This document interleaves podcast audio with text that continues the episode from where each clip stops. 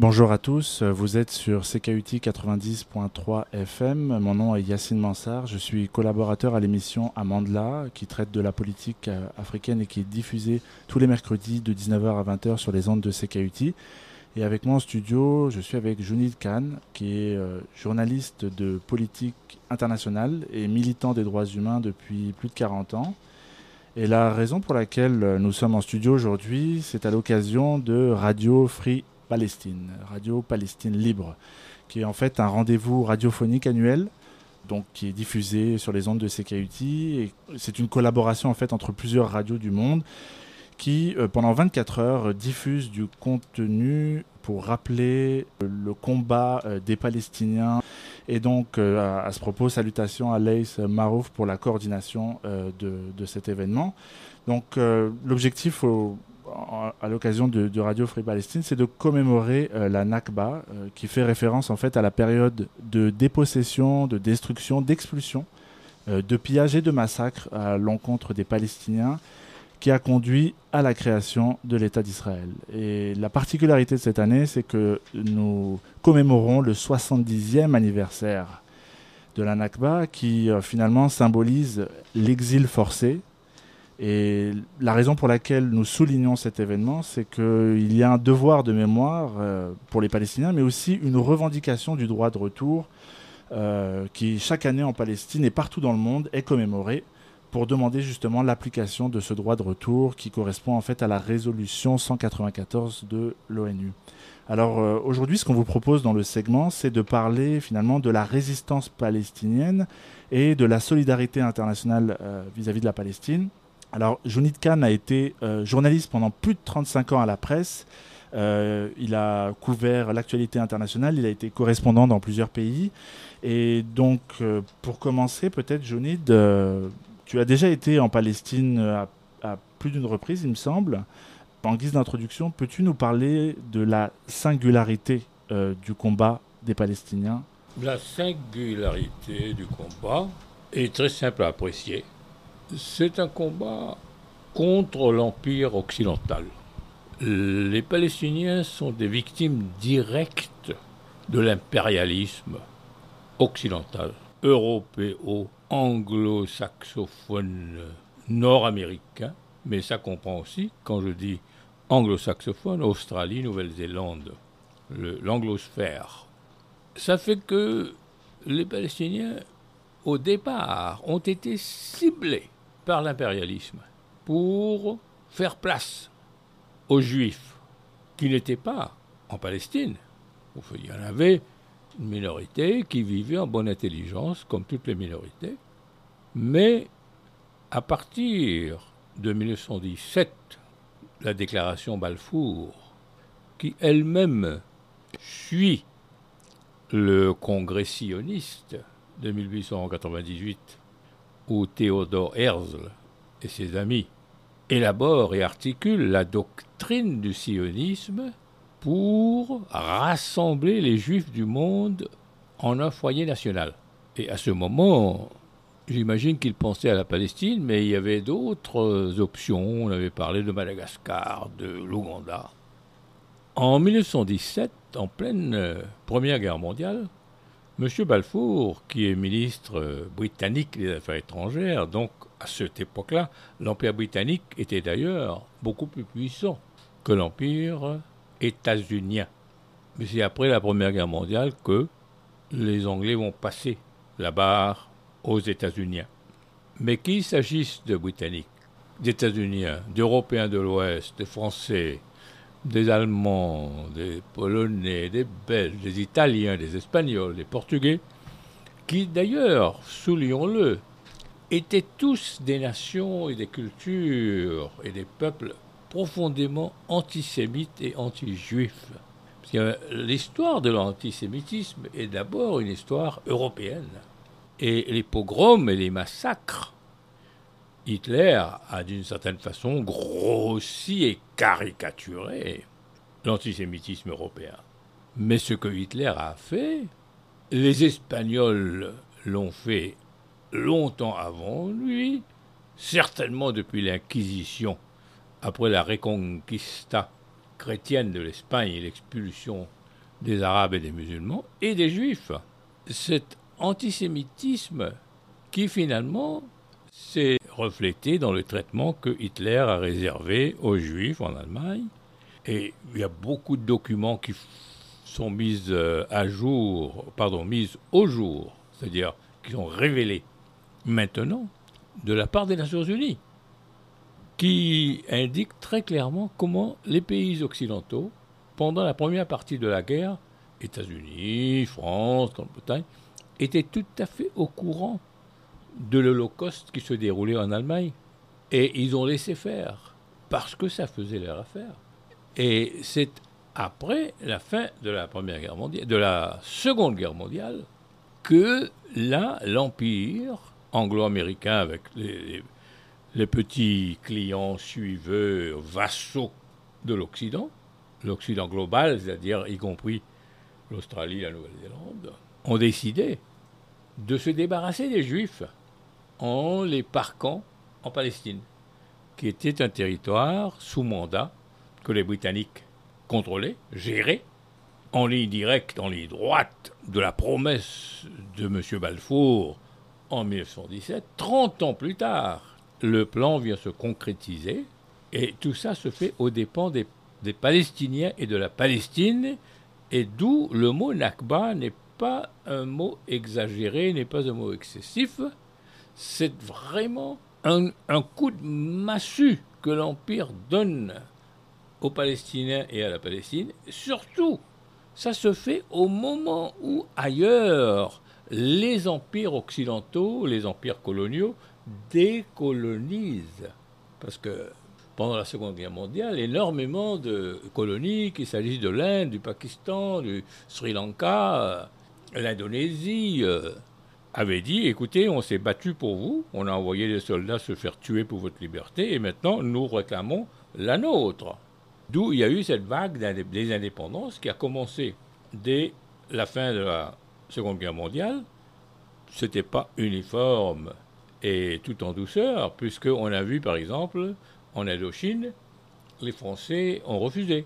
Donc il y a eu la guerre du Vietnam. Au Maghreb, les Français ont refusé, nous avons eu la guerre d'Algérie.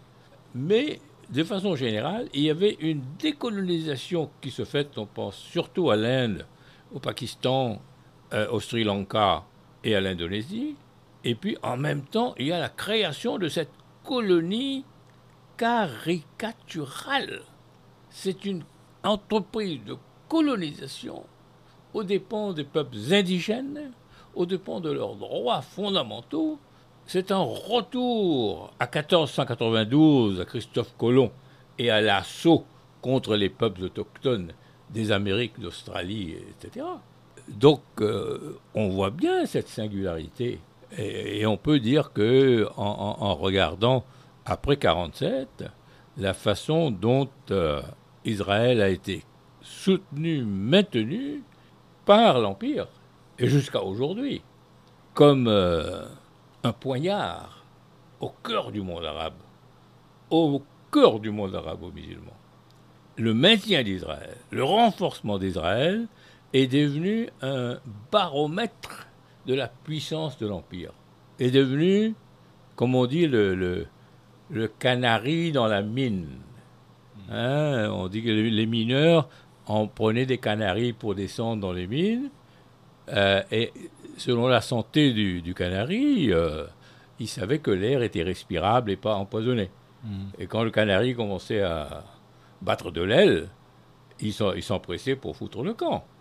Israël est un peu le canari de l'Empire, pour lui permettre au jour le jour, en permanence, de jauger de sa propre puissance, de sa propre force. Et tout recul d'Israël, tout recul d'Israël, bien sûr, est perçu comme un affaiblissement de l'Empire. Alors, euh, d'où la singularité du combat palestinien. En tant que journaliste sur place, quelles ont été les expériences que tu as eues à euh, relater le, combat des Palestiniens sur place? Le combat des Palestiniens, tel que moi j'en ai été témoin, depuis j'en ai fait l'expérience, nous parlons des années 88, 89, 90, 91. C'était un combat total.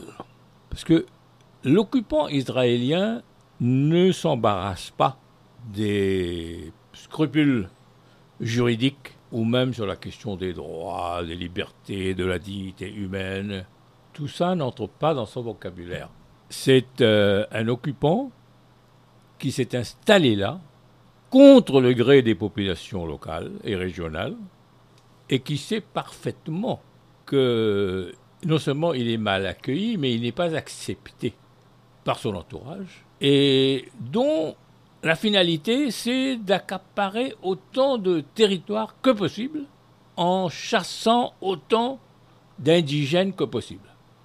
Alors, l'occupation israélienne est un assaut intégral et permanent contre l'identité palestinienne. Et une identité, il faut le dire, plurielle. Parce que, d'abord, religieusement, il y a des musulmans, il y a des chrétiens, il y a même des druzes. Et ethniquement, on ne peut pas dire que les Palestiniens sont des blancs ou des noirs. Ils sont très mélangés. Comme dans tout le monde arabe, on peut voir euh, ce mélange de races. Mhm. Alors que le nationalisme israélien est, un nationalisme ethniciste, racial, au point d'être carrément raciste, parce que ils appellent l'État d'Israël l'État juif. C'est un État pour un peuple qui est le peuple juif. Et même à l'intérieur de ce peuple juif, ce sont les juifs européens et blancs qui constituent l'élite privilégiée et qui dirigent l'État, qui mènent l'économie, qui dirigent l'armée.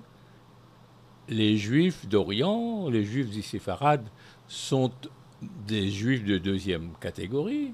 Et après eux, il y a les Juifs d'Afrique qui sont, qui sont très loin derrière. Et d'ailleurs, il y en a beaucoup que maintenant Israël est en train d'expulser. Hmm. Est-ce que cette singularité que tu soulignes de l'État d'Israël qui repose sur une identité raciale et religieuse, est-ce que dans le reste des pays euh, membres de l'ONU, est-ce que c'est quelque chose qui est particulier à Israël? Cette définition, se définir? Absolument.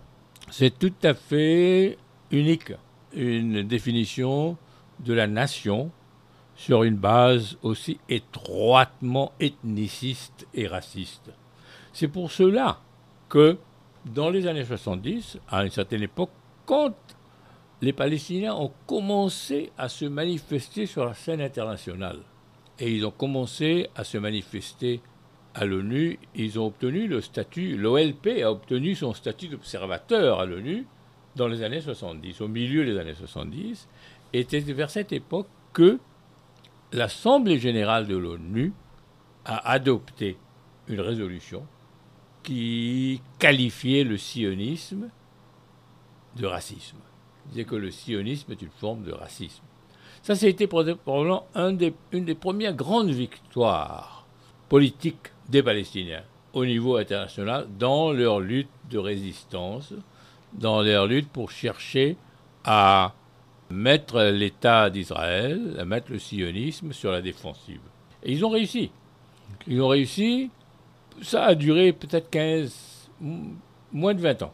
Parce que dès la fin de la guerre froide, dès que l'Empire a gagné le retrait de l'Union soviétique d'Afghanistan, et l'Empire a cru qu'il avait remporté la guerre froide, ils ont fait bien sûr, Israël poussait les États-Unis, les, l'anglosphère, etc., les Européens, ils ont réussi à obtenir de l'ONU l'abrogation de cette résolution. Ils l'ont obtenue. Et je pense que 30 ans après, parce que nous parlons, disons, des années 90, 91, 92, 25 ans, un quart de siècle après, je pense qu'on est en train de retourner vers la réadoption de cette résolution. On n'a qu'à voir récemment quand l'ONU, l'Assemblée générale, a voté pour reconnaître l'État palestinien. Maintenant, je parlais tout à l'heure des années 75-76, quand l'OLP, comme organisation, a obtenu son statut d'observateur. Et en 2012 à 2014, c'est la Palestine qui a obtenu sa reconnaissance comme État à l'ONU. Sauf que la Palestine a toujours un statut d'observateur, même comme État. L'État de Palestine n'est pas encore admis à l'ONU comme membre à part entière, comme les autres pays, les autres États. Ils sont comme à peu près 198 ou 200 là. Mhm. Et ça, la raison principale, c'est que il faut que ça soit approuvé par le Conseil de sécurité. Et le Conseil de sécurité, bien sûr, il y a toujours les grands protecteurs et je dirais les grands manipulateurs d'Israël. Ceux qui utilisent Israël comme arme de combat. Ceux-là même qui ont créé Daesh comme arme de combat. Tant qu'ils vont mettre leur veto, ça prend un veto, mhm. au Conseil de sécurité pour empêcher l'accession d'un membre, l'accession d'un État comme membre de l'ONU. Alors, l'État de Palestine est reconnu. Le drapeau palestinien maintenant flotte à l'ONU, devant toutes les instances de l'ONU, on a vu le vote. Tu te souviens du chiffre? C'est à peu près 138, 136 à 138 hmm. Ont voté pour. il n'y a eu que 8 ou 9 qui ont voté contre. Hmm. Et parmi ces 8 et 9, les États-Unis, hmm. d'abord et avant tout, bien sûr suivis de près d'Israël, et puis le Guatemala, la, euh, République tchèque. Euh, et puis, bien sûr, euh, les îles, les îles hein, du Pacifique, dont les noms s'entremêlent hmm. d'ailleurs. Alors, mais ce qui, est, ce qui est très intéressant, ce qui est arrivé, un, un, grand pas en avant dans le combat palestinien, c'est qu'en 2012-2014, il y a eu 40 ou je pense 41 abstentions.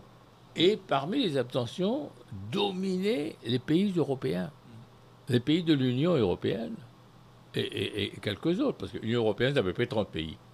Ce qui est une victoire en soi, cette abstention. Exactement. Exactement, parce que ça a été un choc terrible pour Israël. Hmm. Parce qu'Israël s'est senti lâché par l'Europe. On sent qu'on arrive à un nouveau tournant historique dans, la, dans le processus de criminaliser le sionisme mais dans nos médias, on nous présente souvent Israël comme la seule démocratie du Moyen-Orient. Tu vois, tu soulèves là toute la question des médias, de l'information. De façon générale, nos médias, comme les médias des autres pays de l'Empire et de l'OTAN, si on reconnaît au départ que Israël est pour eux une arme de guerre au cœur du Moyen-Orient, on ne peut pas s'attendre à de l'information claire et nette et honnête de leur part. On ne peut que s'attendre à de la désinformation, à des mensonges, et des mensonges à répétition. Et un de ces mensonges, c'est de nous marteler que Israël est une démocratie et la seule démocratie de la région. Que euh, la nature politique d'Israël soit antidémocratique est une question que des Israéliens eux-mêmes, depuis un bon bout de temps, ne cessent de mettre en lumière. Ça va en augmentant. Euh, déjà à l'époque, euh, je parle des années 70, j'ai connu moi des séfarades en Israël qui euh, se battaient pour avoir des droits égaux. C'est des juifs, mais des juifs des pays arabes il y avait une organisation qui s'appelait les Panthères Noires d'Israël. Euh, il, y avait, deux chefs que j'ai déjà rencontrés à Montréal. Il y en avait un qui était d'origine irakienne, Shalom Cohen, et un était d'origine marocaine, Sadia Marciano. Depuis cette époque, et par la suite, on a vu comment ont été traités les Palestiniens de l'intérieur d'Israël. Alors, si les séfarades étaient des, citoyens de deuxième classe, les Palestiniens d'Israël étaient des citoyens de troisième classe. Et ça continue. Il y a récemment là, une députée arabe de, de, la Knesset qui a été suspendue. Il y a énormément de postes de domaines d'études dans les universités en l'intérieur d'Israël dont sont exclus par exemple les Arabes. Ce n'est pas le propre d'une démocratie, ça. Alors que nos médias nous martèlent, pour dire démocratie, démocratie, de plus en plus, ils ne se montrent qu'à eux-mêmes. Et puis, bien sûr, nous avons encore peut-être une grosse partie, peut-être même la partie majoritaire de, de l'opinion publique, qui continue de croire à ces balivernes et à ces mensonges. Mais je dirais, moi, les gens y croient de moins en moins. On connaît la crise des médias, qu'il s'agisse de médias d'État comme Radio-Canada, mm. ou des grands médias privés. D'ailleurs, on voit que la presse est en train de nous jouer un tour de passe-passe pour devenir finalement comme Radio-Canada, c'est-à-dire pour être financé par l'État. Et, une des raisons principales, c'est que l'opinion publique ne fait plus confiance à leur racontard. Et puis l'opinion publique a maintenant accès par l'Internet à une multiplicité de sources qui a complètement coupé l'herbe sous les pieds de nos médias, de nos grands médias, et de du monopole qu'ils ont eu trop longtemps pour nous garder enfermés dans leur euh, cadre limitatif. Je là, on parlait du traitement médiatique, mais au niveau des institutions internationales, il y a des rapports qui sortent tous les ans sur la situation euh, des Palestiniens. la notion d'apartheid ressort de plus en plus. Tout à fait. Alors j'aimerais t'entendre là-dessus, sur le combat qui a mené sur cette situation d'apartheid, et peut-être euh, sous les formes de résistance que cette lutte à l'apartheid, un peu à la manière de l'Afrique du Sud. Absolument. Euh, de, voir un peu comment ce, ce combat-là contre l'apartheid peut être un fil conducteur pour la libération euh, de la Palestine. Tout à fait. Il est intéressant que le combat contre l'apartheid était aussi un combat qui testait la toute-puissance de l'Empire. Parce que l'Empire a soutenu l'apartheid. L'Empire a été complice de l'apartheid, a permis et, utilisé l'apartheid durant la guerre froide pour, soi-disant officiellement, empêcher l'extension du communisme en Afrique.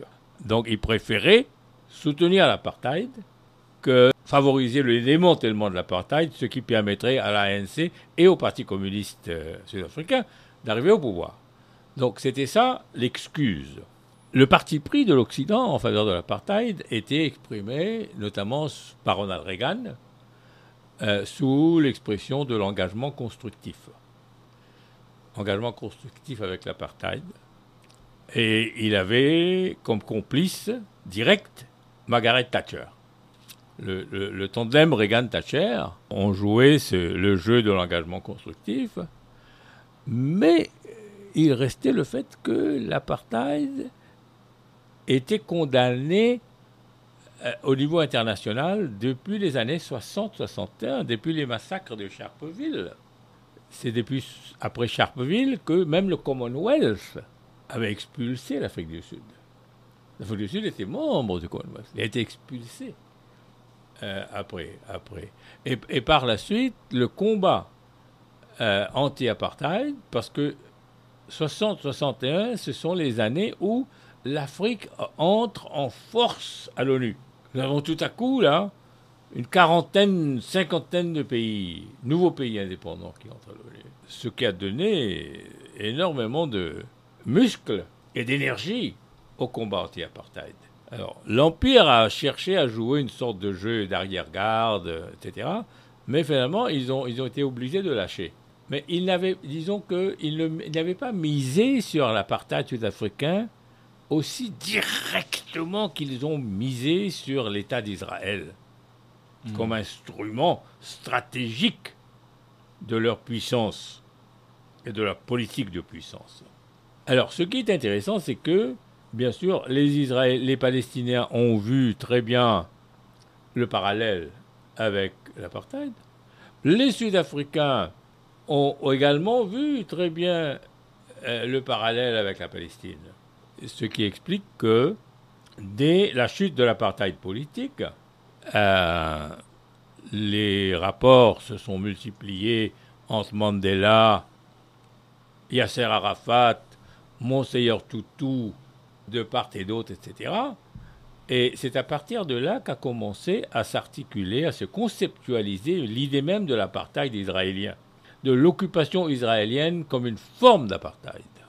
Ça nous ramène donc en arrière à 1994-95. C'est l'année où l'ANC prend le pouvoir. ce qui fait déjà, déjà plus que 20 ans. Plus que 20 ans. C'est en 2000 que la Cour internationale de justice rend sa fameuse décision donnant raison au combat des Palestiniens pour leurs droits égaux, pour leurs droits légitimes, pour leurs droits politiques, économiques, sociaux, le droit à un État.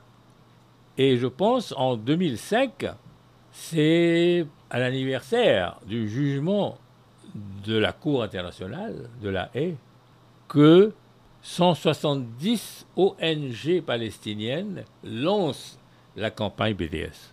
Officiellement, la campagne BDS est lancée en 2005 sur la base de dénoncer et de réclamer la fin, le démantèlement de l'apartheid israélien, avec un soutien croissant dans le monde. Voilà donc le cheminement parallèle de ces deux combats anti-apartheid, Afrique du Sud, Palestine, et les deux combats qui glanent et ramassent et charrient des appuis de plus en plus larges et de plus en plus forts. Justement, à ce propos, pour parler de, BDS, tu disais que la campagne a été lancée il y a maintenant 13 ans. On voit que la campagne BDS, de manière générale, s'est articulée sur en fait le désinvestissement, sanctions à l'égard euh, de l'État d'Israël et des entreprises aussi qui collaborent avec euh, l'État sioniste. Et on a pu voir que ça a été un franc succès à plusieurs niveaux, que ce soit au niveau académique, au niveau culturel, au niveau politique, au niveau économique. Et on sent que ça fait très mal à Israël. Et parmi les pays parrains euh, de l'État d'Israël, il semblerait qu'il y a des tentatives de venir criminaliser le combat euh, BDS. Absolument. La tentative de criminaliser BDS, il fallait s'y attendre. Finalement, les sionistes et le sionisme est réduit à des batailles d'arrière-garde. Et des batailles qu'il est condamné à perdre, même s'il fait parfois un gain individuel, fractionnel, par-ci par-là. Ce gain est ensuite battu en brèche. Il n'arrive pas. Il n'arrive pas, mais le problème, c'est que le sionisme s'est tellement enlisé dans des crimes immondes et innobables et nombreux. On a l'impression qu'ils se rendent compte qu'ils ne peuvent pas arrêter. Ils ne peuvent pas s'arrêter, ils ne peuvent pas. Et, Netanyahou, je pense, aujourd'hui, euh, incarne très bien cette pathologie du crime permanent. Au point où on a l'impression, pour ne pas être abandonné, il encourage les Israéliens à venir assister aux tirs aux pigeons aux frontières de Gaza par les francs-tireurs qui ciblent des manifestants. La plupart sont des enfants. On a l'impression qu'il veut absolument que tout son peuple soit complice avec lui, soit mouillé dans ses crimes. Quand c'est pas ça, de temps en temps, on voit qu'il y a eu une grosse, euh, un gros rassemblement au cœur de Tel Aviv pour réclamer le génocide officiel des Palestiniens. Voilà où on est rendu. Malheureusement, quand on relit les commentaires des gens comme Albert Einstein ou Nahum Goldman, qui étaient des très grands intellectuels, savants, de grands esprits juifs au sortir de la Seconde Guerre mondiale, qui ont dès ce moment-là dénoncé et condamné le sionisme. Et, ils, avaient presque prévu qu'est-ce qui se passerait. Et c'est exactement comme ça que ça se déroule actuellement. Cet enfermement d'Israël dans une stratégie de provocation permanente. On a, l'impression que le, le, pauvre Trump n'avait pas vraiment une position sur l'accord euh, nucléaire iranien. Mais Netanyahou est venu allumer le feu, ensuite verser de l'huile sur le feu pour dire que non, l'accord ne peut pas passer, l'accord ne peut pas tenir, il faut qu'il soit renégocié, etc., jusqu'à ce que Trump dise bon ben je déchire l'accord. Et maintenant, euh, d'une part, on a presque, on est, on est presque là au seuil d'un divorce historique entre l'Europe et les États-Unis. C'est-à-dire que l'alliance transatlantique soumise à des pressions, euh, comment dire, euh, négatives, hein, autant à, ce niveau, autant, autant euh, Netanyahou n'est pas satisfait. Lui, ce qu'il veut, c'est vraiment une guerre contre l'Iran. Et parce qu'il joue le rôle finalement que l'Empire lui avait dévolu dès le début. C'était hmm. ça son rôle. Son rôle, c'était à partir d'une position ethniciste et raciste, diviser le Moyen-Orient selon sunnites et chiites, et selon chiites et druzes, selon chrétiens et musulmans, etc., et kurdes, etc., pour constamment diviser, créer la bisbille, et en même temps avec la complicité des monarchies arabes et des royaumes, dont, bien sûr, l'Arabie saoudite, euh, qui est le parrain de, tous ces, de toutes ces monarchies, disons la marraine. Ils, sont, il y a, parce qu'il y y, a, les Émirats arabes unis, il y a Bahreïn, il y a Qatar, il y a le Koweït, il y a Oman. Et n'oublions pas deux monarchies qui ne sont, qui sont pas assises sur, sur le pétrole, mais qui sont plutôt dans le giron euh, américano-saoudien, c'est la monarchie marocaine et la monarchie hachémite de Jordanie. Ça, c'est une des choses que beaucoup de gens n'arrivent pas à comprendre quand ils analysent la politique arabe. Ils disent, mais pourquoi les Arabes ne font rien pour les Palestiniens? Mais il n'y a pas une unité arabe. D'abord, la grande différence, et c'est pas sunnite contre chiite, la grande différence, la grande ligne de division, c'est monarchie contre république. les monarchies sont tous des pions de l'Empire, des vassaux des clients, des protégés. Et puis les républiques sont toutes celles qui étaient à une époque des monarchies, mais où il y a eu des révoltes populaires pour renverser le système, pour installer des républiques. Hmm. Alors là, on a l'Irak, la Syrie, le Yémen, la Libye, l'Algérie, la Tunisie, l'Égypte, bien sûr, la, la Umm al-Arabi, partout, il y a eu des révoltes, des révolutions, où le peuple a chassé les monarchies pour installer des républiques qui étaient plus nationalistes, plus progressistes, plus non alliées. D'ailleurs, Nasser était un des cofondateurs du mouvement non allié. Le Bandung, Bandung du Sud, Nasser était là. Pas très longtemps, par exemple, qu'après qu'il y a eu la, révolution baassiste euh, en Irak.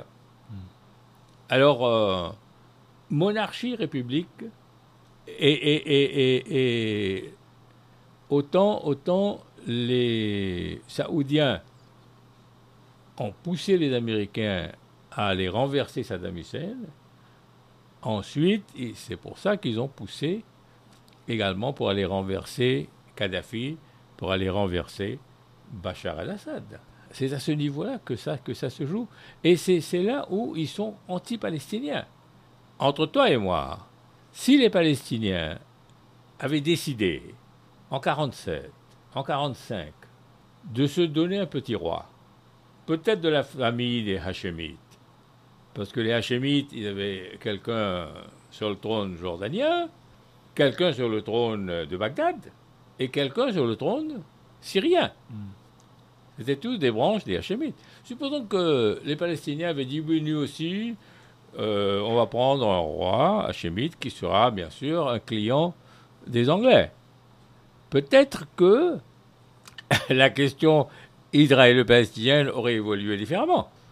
Oui, parce que Israël aurait été plus enclin de composer avec ce Mais absolument. Enfin, eux-mêmes auraient été enclins à composer avec Israël. Bien sûr.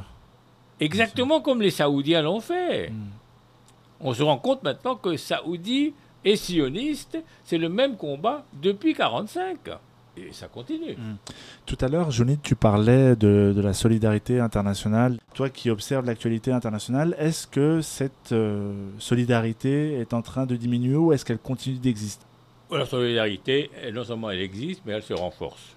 Comme le disais tout à l'heure, les sionistes mènent constamment maintenant des combats d'arrière-garde ils sont constamment en train d'essayer de récupérer un peu du terrain perdu. La réalité, c'est qu'ils ne cessent de perdre du terrain. Ça, c'est la, réalité. Et face à cette réalité, ils cherchent par tous les moyens, comme le disent les Anglais, by hook or by crook, c'est-à-dire donc corruption, tordage de bras, menaces, chantage, pour essayer de renverser la situation et au moins d'aller récupérer un peu du terrain perdu. Tout ça sont des symptômes de l'isolement croissant d'Israël. Mais surtout, et c'est là où c'est vraiment important, Israël est comme un cancer qui a pris naissance, a grossi, dans un environnement favorable, cultivé et maintenu par l'Empire. C'est-à-dire, nous avons le phénomène micro qui est Israël, le sionisme, et puis son contexte, son environnement macro qui lui est favorable. C'est l'impérialisme. Euh, ce qui arrive, ce qui est en train d'arriver depuis une quinzaine d'années, c'est le déclin de l'Empire. C'est-à-dire les conditions macro-stratégiques qui étaient favorables au sionisme sont en train de s'affaiblir et de s'épuiser. Ce qui veut dire qu'Israël s'affaiblit en même temps. Même si Israël, le Pentagone apparemment cette semaine, pour la première fois, a reconnu que, Israël est une puissance nucléaire. Après que Trump déchiré l'accord avec l'Iran, là ils reconnaissent que finalement, il y a une puissance nucléaire au Moyen-Orient. Ce n'est pas l'Iran, c'est Israël. Et quand Israël dit qu'il veut dénoncer une course aux armes nucléaires au Moyen-Orient, c'est de la foutaise. C'est l'armement nucléaire israélien qui a déclenché la course aux armements nucléaires au Moyen-Orient. Parce que Israël s'est donné, s'est doté de la bombe atomique, que là les autres pays ont dit, mais nous aussi, nous aussi, nous aussi. Et maintenant, accuser l'Iran de vouloir alimenter ou relancer la course aux armes nucléaires, c'est. Mais c'est le genre de fausseté qui passe pour vérité. C'est le mmh. genre de connerie qui passe pour intelligence. Façon dont c'est véhiculé par nos médias euh, mensongers. Euh, j'aimerais t'entendre euh, sur finalement notre responsabilité, nous en tant que citoyens vivant dans, dans, le, dans les pays occidentaux, on saisit de plus en plus que la lutte pour les droits des Palestiniens est en fait une lutte qui s'inscrit dans un combat plus global contre le colonialisme, l'impérialisme, toutes les formes d'inégalité, et que finalement le, combat des Palestiniens vient euh, euh, incarner euh, tout, tout, ça. Donc j'aimerais savoir, en dehors de BDS, en dehors des, manifestations spontanées qui sont organisées à chaque lendemain de, massacre de, de l'armée israélienne, quelles sont les pistes qu'on pourrait explorer pour justement peut-être infléchir les politiques de soutien de nos pays euh, à l'égard d'Israël pour l'isoler encore plus?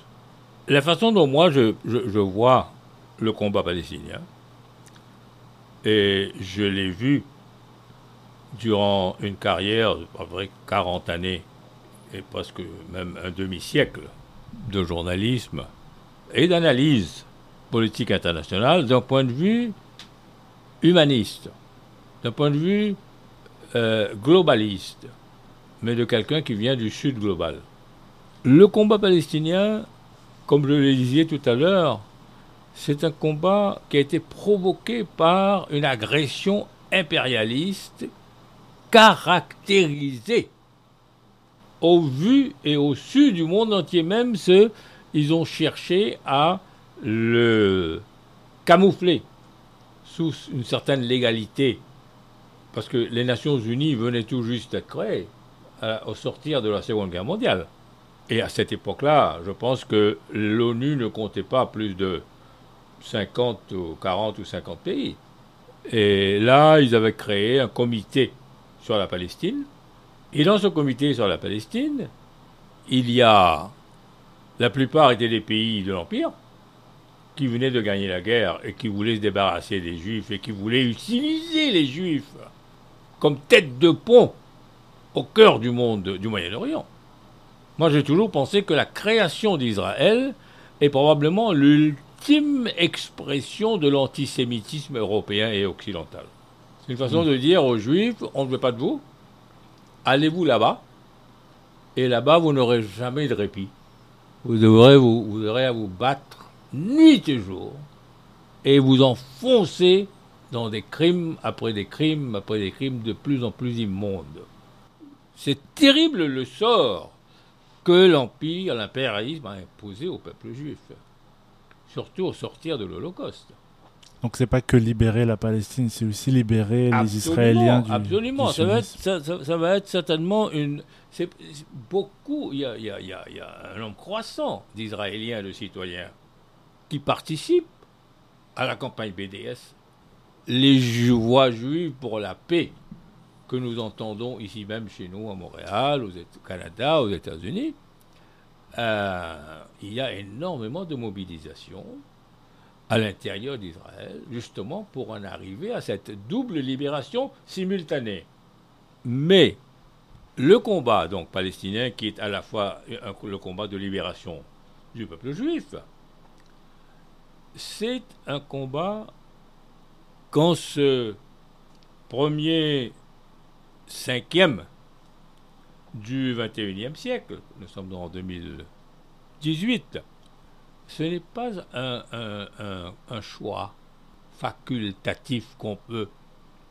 On peut être pro-palestinien ou non, on peut se mobiliser ou non.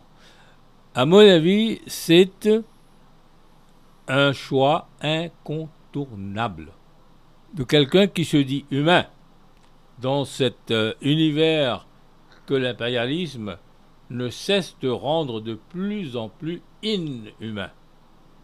Quand nous retournons de 50 ans, 60 ans, 70 ans en arrière et nous lisons les grands principes de base de la Déclaration universelle des droits, les grandes conventions des droits politiques, sociaux et économiques, les euh, conventions de Genève sur les droits des peuples occupés, sur les responsabilités des puissances occupantes. Quand nous regardons tout ça, et notamment quand nous regardons cette volonté exprimée dans la charte de l'ONU de ne jamais plus recourir à la force pour régler les problèmes, mais de régler des conflits par des moyens pacifiques et diplomatiques. Et puis nous regardons le monde d'aujourd'hui, nous regardons à quel point la vie humaine est devenue sans valeur, à quel point ces enfants palestiniens sont ciblés par des francs-tireurs sous les regards de spectateurs colons sionistes qui applaudissent. Et en même temps, quand on voit le déclin de l'Empire, malgré tout, comment l'Empire est en train de perdre du terrain, comment autour de la Chine et de la Russie est en train d'émerger un pôle eurasien avec l'Iran, avec les autres pays d'Amérique du Sud, d'Afrique, etc. On se rend compte que le combat palestinien nous appelle comme humains avec une conscience globale de nous engager dans ce combat, de mettre notre, comme on dit, notre épaule à la roue pour appuyer dans ce sens. Les Palestiniens font plus que leur part. En un siècle, depuis la déclaration Balfour, ils ont fait beaucoup plus que leur part. Et ils continuent de le faire. Ils se battent de façon non violente, mais en sacrifiant surtout leurs jeunes, jour après jour, semaine après semaine, depuis le début de la nouvelle grande marche du retour. Israël a déjà abattu au moins 50 jeunes Palestiniens. Et eux, ils n'ont tué aucun Israélien. Ils payent le prix. Ils payent le prix de ce, de ce combat et ils le font d'une façon digne, fière, comment dire, euh, engagés totalement. Et moi, j'ai vu, j'ai vu, j'ai vécu avec les Palestiniens, sous l'occupation. Vivre sous l'occupation israélienne avec les Palestiniens, c'est toute une école, c'est une université. Tous les Palestiniens qui naissent sous l'occupation, ils vont à l'université de la résistance. Et parfois, pour parfaire leur éducation, Israël les arrête et les jette en prison. Alors, ils sont déjà dans une prison, qui est la prison de l'occupation. Mais, de temps en temps, il y en a qui sont arrêtés et enfermés dans une prison plus petite.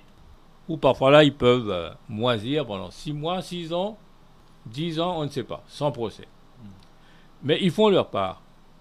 C'est un combat qui nous interpelle tous et toutes. Donc il est temps de faire notre part. Hein, faire notre part pour nous libérer, libérer le monde de la dictature de l'OTAN, de la dictature de ce que moi j'appelle la grosse meute, la vraie grosse meute, OTAN, OCDE, USA, pour qu'on puisse voir. Et moi ce que j'aime, c'est que et les nouvelles les nouveaux pôles de, de puissance qui sont en train d'émerger, ils n'ont pas la même approche autoritariste et militariste que l'Occident. Alors, on peut, on doit, moi personnellement, j'œuvre et, je, je, crois dans un avenir qui serait un avenir de respect mutuel, un avenir de coopération dans l'intérêt mutuel, pas un avenir où on cherche à écraser l'adversaire ou le voisin ou le partenaire pour tout avoir et tout dicter, mais un avenir de partage. Parfait. Ben, merci infiniment, Jonid, pour euh, cet éclairage et ta contribution à cette édition de Radio Free Palestine.